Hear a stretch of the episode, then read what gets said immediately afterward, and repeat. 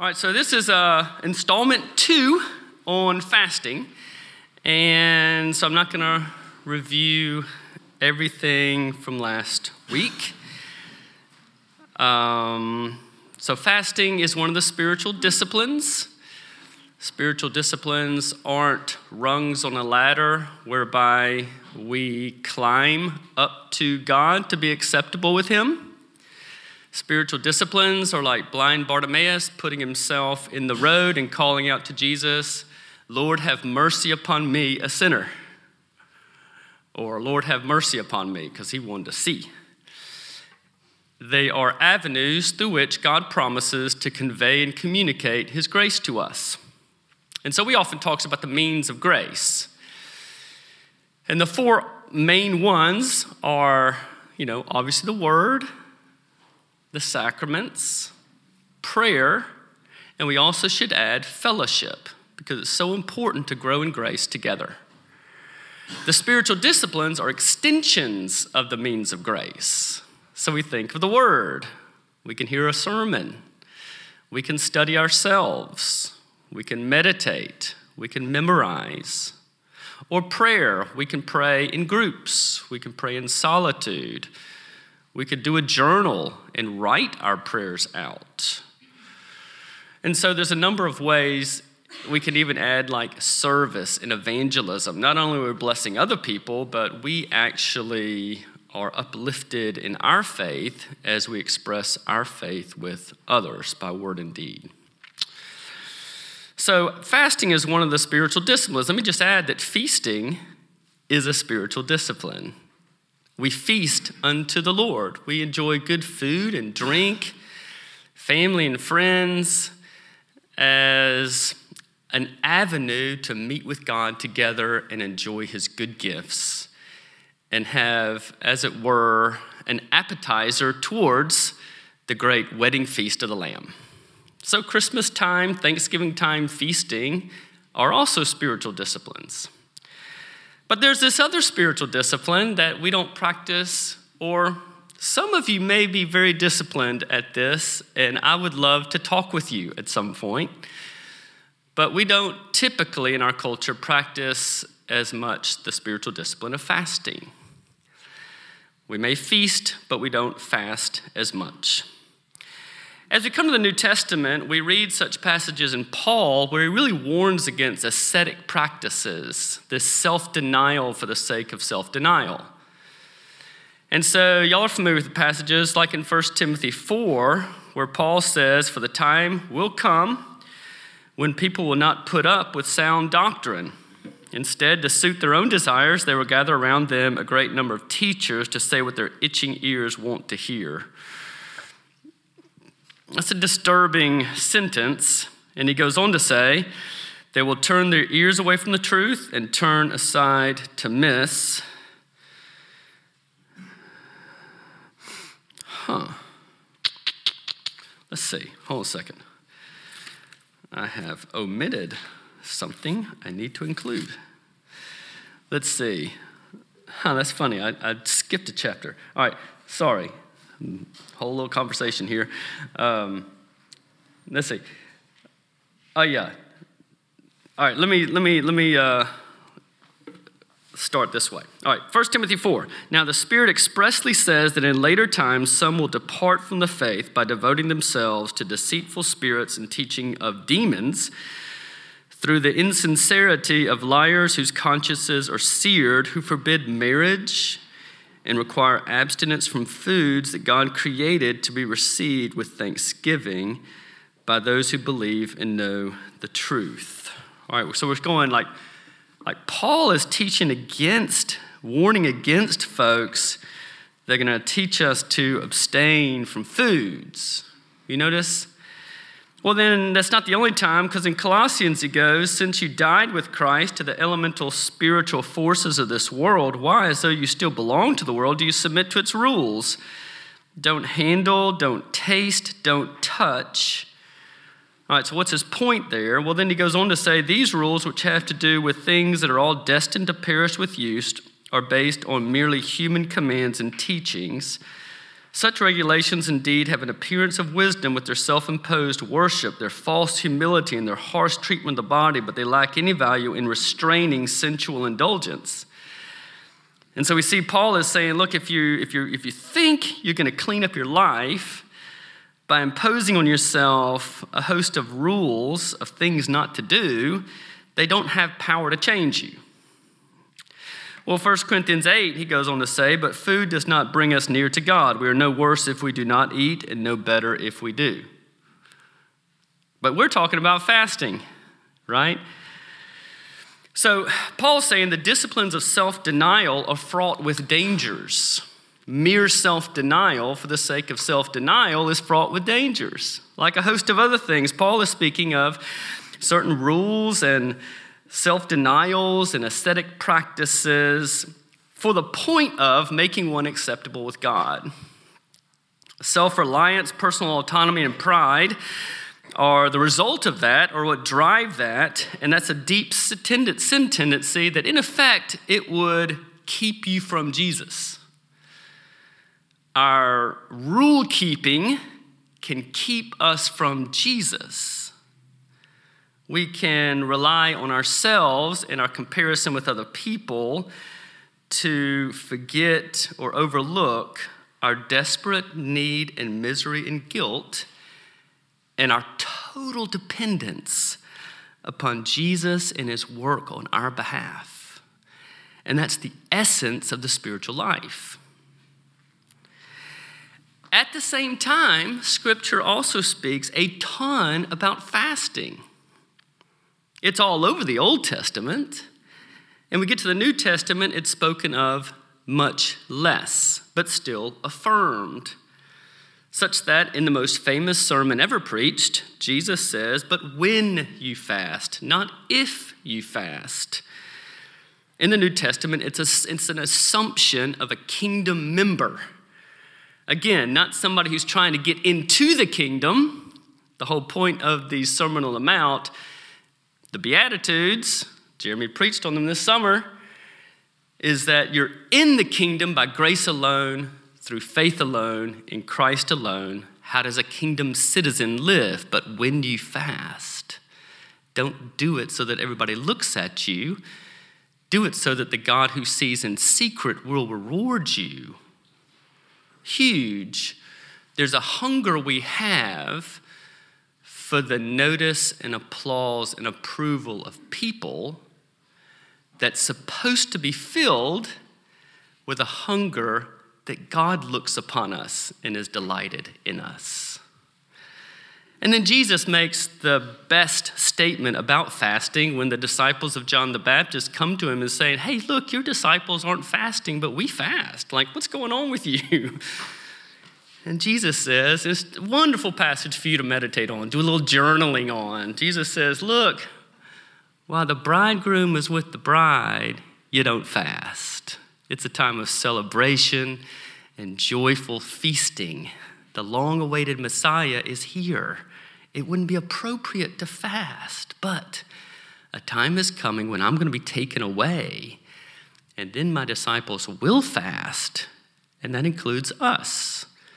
So, underlying that fast is this ache, this longing for the immediate presence of the Lord Jesus Christ, a hunger for Him.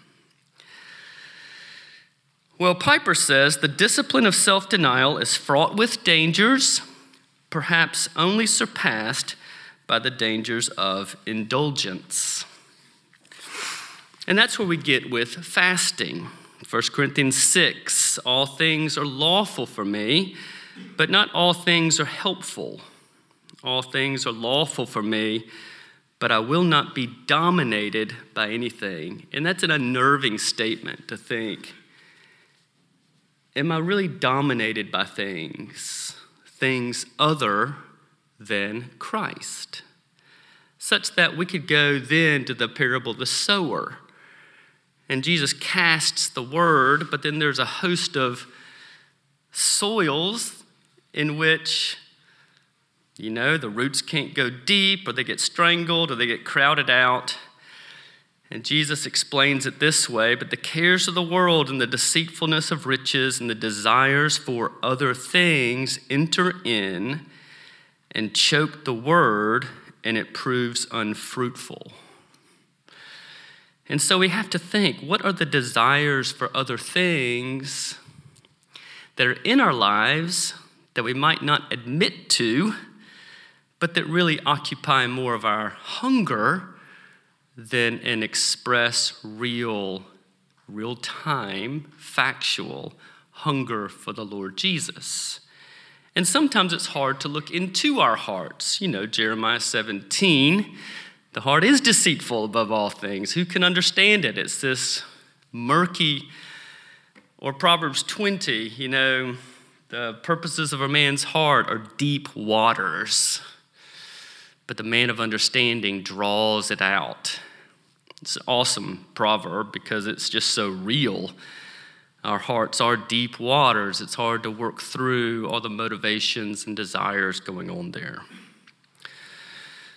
So, desires for other things, there's the enemy, and the only weapon that will triumph is a deeper hunger for God.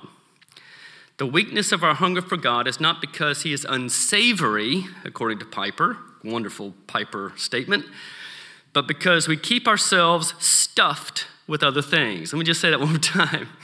The weakness of our hunger for God is not because he is unsavory, but because we keep ourselves stuffed with other things.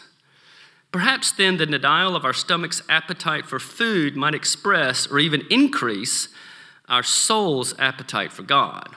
And so you recall last week I mentioned the underlying rationale for fasting is that the soul and the body are interwoven and interconnected. What we do with our soul affects our body, what we do with our body affects our soul. That's why throughout the New Testament, we are sanctified in our bodies. Very important, in our bodies. We can't compartmentalize a spiritual, intellectual, emotional from the whole orbed physical uh, nature of our existence. So, once again, perhaps then the denial of our stomach's appetites for food might express or even increase our soul's appetite for God. So, last week I said a fast is symbolic of and an embodiment of my our need for God or desire for God or hunger for God or appetite for God. So here's another Piper quote The greatest enemy of hunger for God is not poison, but apple pie. It is not the banquet of the wicked that dulls our appetite for heaven, but endless nibbling at the table of the world. It is not the X rated video, but the prime time dribble of triviality we drink in every night. For all the ill that Satan can do, when God describes what keeps us from the banquet table of his love, it is a piece of land, a yoke of oxen, and a wife. Now, once again, once again, out of context, Luke 14, um, there's those three guys that make excuses. One of them is, I got married, I'm enjoying my wife, I don't want to come to your banquet. But that is a piercing parable, and we've, went, we've gone over this as a church. I, I encourage you to go back through it. And you can say a husband too, um, but a wife and a husband are incredible conduits to know God better. Okay, sorry, I just totally derailed the. All right, uh, the greatest adversary of love to God is not his enemies, but his gifts. And the most deadly appetites are not for true, and the most deadly appetites are not for the poison of evil, but for the simple pleasures of earth. For when these replace an appetite for God Himself, the idolatry is scarcely recognizable and almost incurable. So, how does fasting help us keep from turning gifts into gods? Is the deal. And that's kind of maybe a basic statement.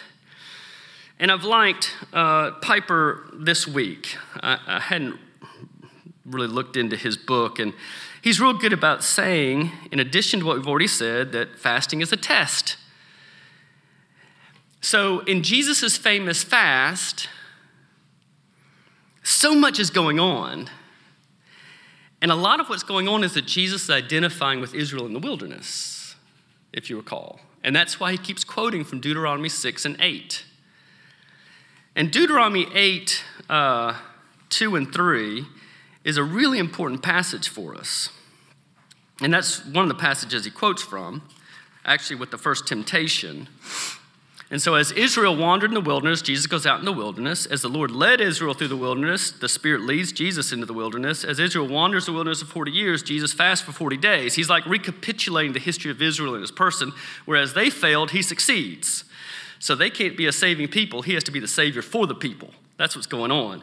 So, the devil's trying to derail Jesus from his mission. So, Jesus fasts in preparation for the testings of the temptations of the devil, and Jesus' fasting itself is part of the testing to see what's in his heart. Because in Deuteronomy 8, 2, and 3, and you shall remember the whole way the Lord your God has led you these 40 years in the wilderness, that he might humble you, testing you to know what is in your heart, whether you will keep his commands or not. And he humbled you and let you hunger and fed you with manna, which you did not know, nor did your fathers know, that he might make you know that man does not live by bread alone, but man lives by every word that comes from the mouth of God. So the wilderness was a test for Israel to see if they really were going to regard God as worthy of their worship or not. Jesus' wilderness fast is a test. Are you going to really be my kind of Messiah or not? Am I going to be your God or not? So, what happens in the test of a fast? We ask ourselves questions like what controls me, really? What do I have to have? What am I really after? Uh, where do I go for comfort and satisfaction? What do I really hunger for? What do I really worship? Do we have only an appetite for the gifts, or is our true appetite for God Himself who gives them? Can we fast from God's good gifts in order to focus ourselves on feasting on God Himself? Well, um, with that extended introduction, let's go to the uh, three buckets of reasons for fast in the Bible, and that's one of them. That's the, probably the main one. What we just talked about is the first reason, the first bucket that encompasses a lot, is to deepen devotion for God. So, one reason is to deepen devotion for God, and that's what we just covered. Um, along with that, as part of that, you just find that fasting tends to be involved in defining moments or sacred moments, like a pivotal moment. You find God's meeting me with Himself and I'm feasting on who God is, what's my natural response to that? Well, I want to deprive myself of other comforts and ways to satiate my hunger in order to feast and focus more exclusively on Him. So, Elijah, Moses, Jesus, Anna in the temple is like that.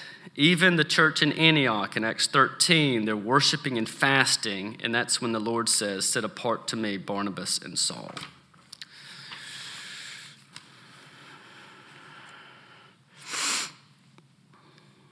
All right, the second reason, so deepen our devotion for God. The second reason is to seek guidance and discern God's will. And you find that in Scripture too. Again, uh, Jesus' second and third temptation um, let's see, what were they? Jump off the temple. And what was the other one y'all recall? What's that? Bow yeah, bow down, I give you the kingdoms. Thank you. So it was effectively bow down to me and I'll give you the kingdoms. Jesus was promised all the kingdoms of the world. That would be the easy way to get them instead of having to be a sacrificial redeemer, right? It's a temptation to go about it a different direction. So, part of Jesus' fast is to be prepared for the temptation of the devil. At that point, Jesus could have been derailed from his mission. So we can scale it back and go, oh, if Jesus hadn't fasted, he might not have been prepared. He might have been derailed, and we wouldn't have been redeemed. Acts 13 2, the church in Antioch, you get the idea they're seeking to know how to be involved in God's mission in Antioch. And the church collectively is fasting and praying. And God says, Set apart to me Barnabas and Saul. So Calvin says whenever men and women are to pray to God concerning a great matter, it would be expedient to appoint fasting along with prayer. For fasting is an aid to prayer, it focuses our prayers, it gives an earnestness to our prayers. Again, it's symbolic of an embodiment of our utter dependence upon God and His resources to do what we could never do. So we're in a nomination period. Acts 14:23 is a similar statement. In Acts 14:23, Barnabas and Saul, Paul, are appointing elders in the churches where they ministered, and they do so with prayer and fasting. You get the idea that part of their prayer and fasting is to discern God's will, surely God's blessing on the officers the church is recognizing and they're confirming. It's like seeking God's will about it. And so Don Whitney says fasting does not change God's hearing so much as it changes our praying. I think that resonates with me. Uh, how dependent and, uh, let's see, there's a word, uh, not superficial, but like formal, my praying. But fasting helps express, symbolize, embody the fact that I am desperate for what only God can do here. Well, Judges 20 is a tragic chapter. It's, it's awful. Y'all recall that Judges 20, how terrible it is? And uh, the tribe of Benjamin committed an awful crime, just terrible. I mean, it's like in the Judges, you know, you go real low on what human depravity can do, even among God's people, you know. I mean, we hardly need Judges 20 to tell us that, but it does lay it out for us. And uh, so the 11 tribes gathered together to punish the tribe of Benjamin which is also tragic that tribes would have to punish a tribe, a whole tribe. So you get, so like all these fighting men assemble against like 30,000 Benjamite fighting men. You got like 100,000 or something. And the first day, the rest of the tribes of Israel inquire of the Lord, then go into battle, and they're defeated by Benjamin. These like 30,000 soldiers just whip them. Well, the second day, they inquire of the Lord, God says, and then they go into battle and they're defeated again. Is remarkable. All right, so then they're just undone on day three. And all these fighting men inquire of the Lord and they fast all day. I mean, it's like God's looking for their um, unburdening their self reliance and sense of strength. And God says, Go back into the battle, I'm going to promise you the victory. And so the fasting symbolized and embodied a more concerted seeking after God's will and earnestness upon God to give success in their efforts. It expressed this dependence, this need, this humility, this earnestness, and this focus. Not relying on the fact that we totally outnumber Benjamin, but relying on the fact that this is like God's discipline and we're dependent upon Him. And one of my favorite passages is Daniel 9. And in Daniel 9, so Daniel is close to 70 years now in Babylon. Like he went to Babylon in his teens, middle school, early high school, to exile, away from his parents, in the court of Nebuchadnezzar.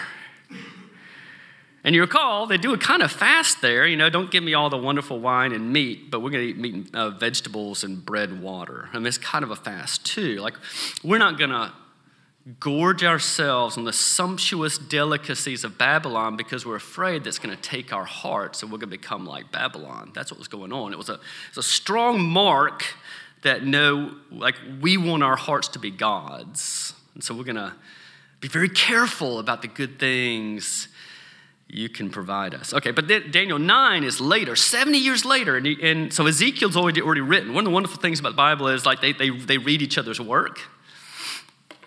And so Ezekiel is written. And in Ezekiel 25, he, God prophesies that his people are going to be 70 years in Babylon. And so now Daniel has Ezekiel's prophecy as an old man. And he's, uh, he recognizes that they're getting close and like this, this longing, this deep soul longing that Israel would be released from captivity and get to return to the promised land and rebuild the temple and resume the sacrifices is just welling up within Daniel's heart and mind. So he reads Ezekiel, recognizes the time is almost upon them, and doesn't just go, well, good, God ordained it. He recognizes that God made promise, but God's promises are brought down into our reality through the means He's appointed being prayer. And so he beseeches the Lord in repentance and fasting and prayer. It's beautiful. It's an extended fast for like three weeks, and uh, it's, it's a limited, like, you know, bread or something. So he's praying for God to carry out his promises and accomplish his will. Um, and it's important to note that, that most of the prayer is repentance. He's saying they don't deserve God's gracious help, but God abounds in mercy because they can pray that way. Now, Ezra, you know, is after Daniel. And so at the time of Ezra, they're actually returning to the promised land. And so a group is going back to the promised land. It's a 900 mile trip. And they don't have a military escort. And so they're afraid of the surrounding nations. And Ezra leads all the people in a fast for God's care, provision, safety, direction on the way back to Israel. And we could add Nehemiah 1 4. You know, Nehemiah is prior to Ezra, and or you know around that time, and no, no, no, I, I may have that confused. Um, so Nehemiah is also praying about the return too. But what's happened is they've already returned. They built their houses, but they hadn't built the temple. News goes back to Nehemiah. He hears that the temple isn't rebuilt, and he turns to fasting and prayer that God would realize his, his promises.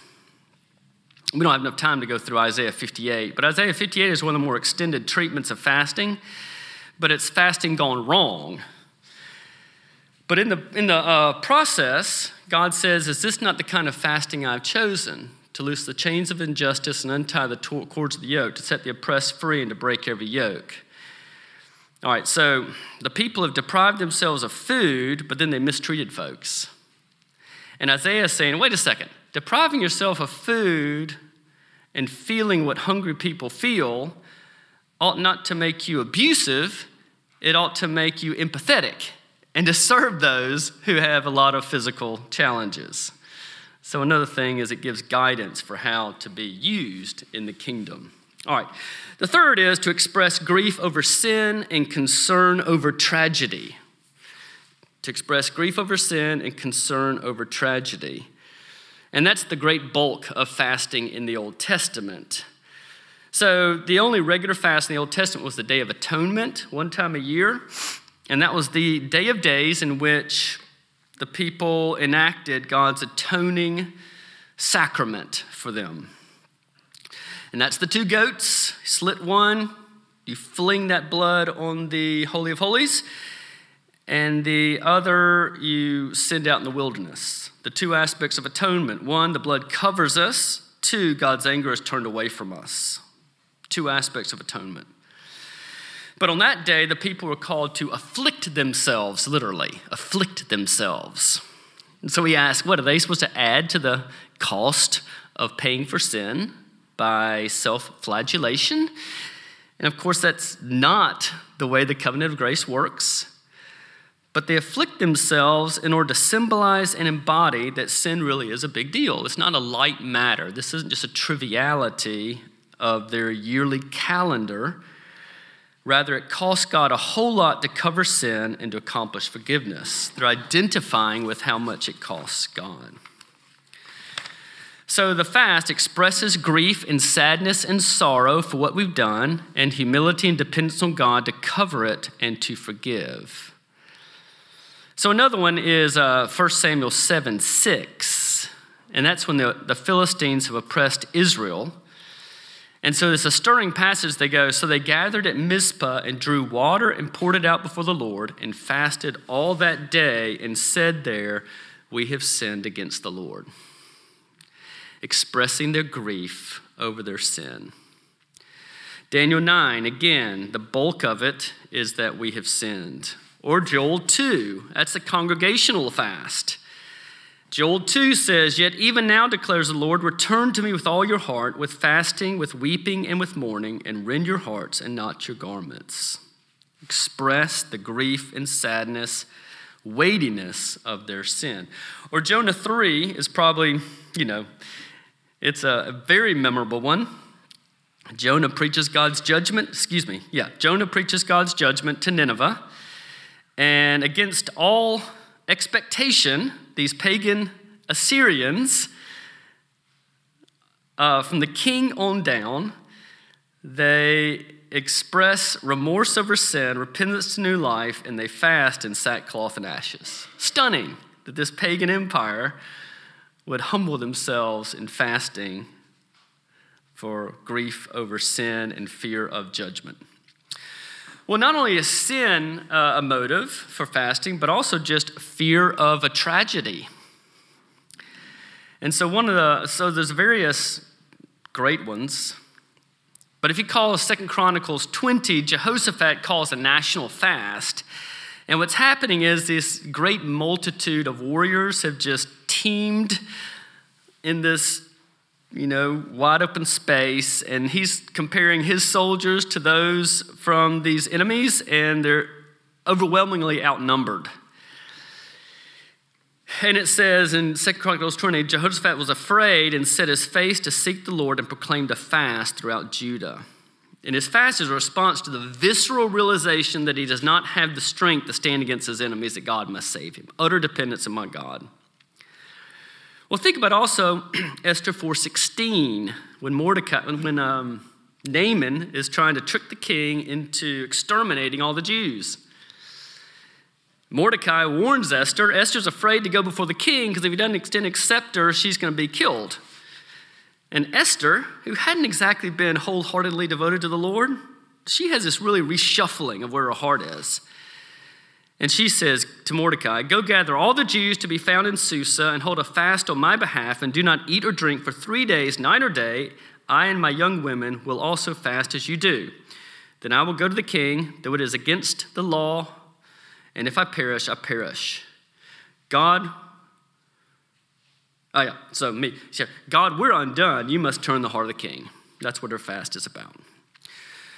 Well, David does it in Psalm 109. There's this personal fast, not corporate, but personal for deliverance from enemies. He says in verse 24, My knees are weak through fasting, my body has become gaunt with no fat. Why does he do it? Verse 26 Help me, O Lord my God, save me according to your steadfast love. It's just utter humility and dependence upon God. And then you know we have sick ones among us, among us, and it's really interesting to see how David fasts for those who are sick. And we just recognize that we don't have the resources for healing. And, you know, even this enemy of David's that started treating him badly, in Psalm 35 13, he says, I fasted for him when he was sick. I really like that. We can think of 2 Samuel 2 12 also. He fasted for that little baby. And um, it's this, you know, if we think why, like, why do that? Once again, it symbolizes, expresses, embodies the fact that the resources come from God and not from us.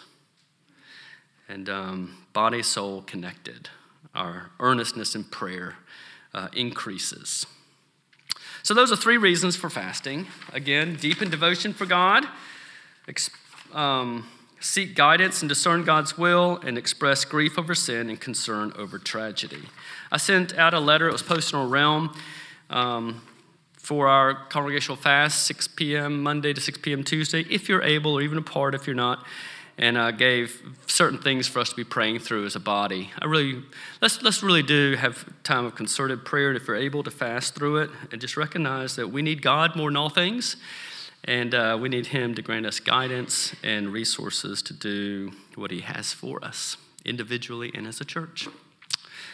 All right, let's pray. Thanks, Father, for uh, your grace to us again, and we praise you that you are the one our hearts want. We pray that we as a people would feast upon you, you alone, and receive your good gifts as aids towards that. We lay our hearts before you. We thank you for redeeming us by the blood of the Lamb. And bless your people, encourage them, bless our time of worship. May you lift up our hearts to heaven. In Christ's name, amen.